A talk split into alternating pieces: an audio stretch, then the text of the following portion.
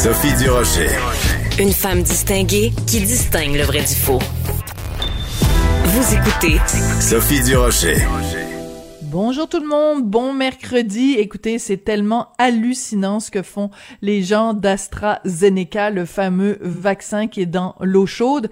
Euh, ils ont pensé que juste par un petit tour de magie, whoop, on va changer le nom, whoop, tout d'un coup, tout le monde va oublier qui on est. Ah, c'est plus AstraZeneca maintenant, c'est... J'arrive même pas à le prononcer. Attendez deux secondes. Vaxzevria.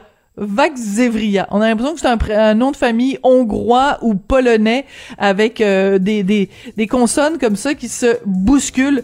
Vaxzevria et tout d'un coup, hein, ça lave plus blanc, il y en a plus de problème. Quand même assez hallucinant quand j'ai vu ça. J'ai poussé un grand. Ben voyons donc.